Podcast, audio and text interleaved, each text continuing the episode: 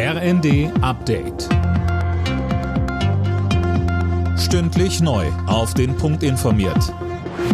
Ich bin Daniel Stuckenberg. Guten Tag.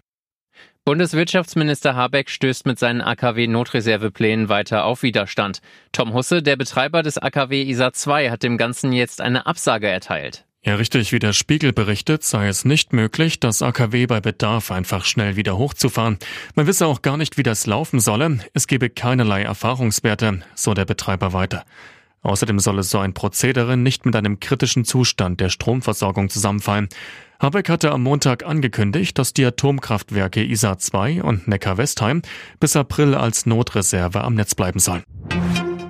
Bei der Generaldebatte im Bundestag hat es einen Schlagabtausch zwischen Kanzler Scholz und Unionsfraktionschef Merz gegeben. Mit Blick auf die Entlastungsmaßnahmen sagte Merz, der Ampelkoalition fehle bei den Streitereien jeder wirtschaftspolitische Kompass. Kanzler Scholz verteidigte die Maßnahmen, die Ampel habe längst alles dafür in die Wege geleitet, bevor die Opposition das überhaupt habe fordern können.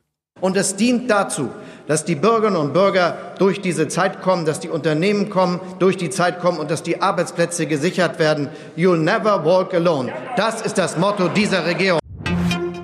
Die EU-Kommission will einen Preisdeckel für Gas aus Russland. Kommissionschefin von der Leyen sagte, wir müssen Russlands Einnahmen verringern, die Putin zur Finanzierung seines grausamen Krieges gegen die Ukraine verwendet. Am Freitag sollen die EU-Energieminister über den Vorschlag der Kommission beraten. Zuvor hatte Kreml-Chef Putin im Fall einer Deckelung der Energiepreise mit einem Lieferstopp von Öl und Gas gedroht.